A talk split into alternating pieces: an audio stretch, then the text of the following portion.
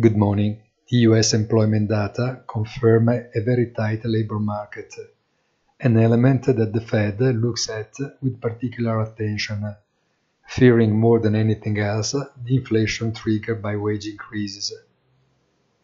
This would confirm the hypothesis that, as Powell reconfirmed before the Congress, monetary policy must take its course.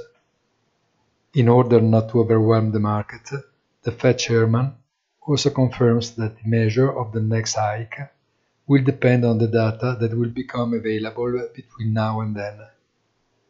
And the markets continue to spin the wheel. Have a nice day and please visit our site easy-finance.it.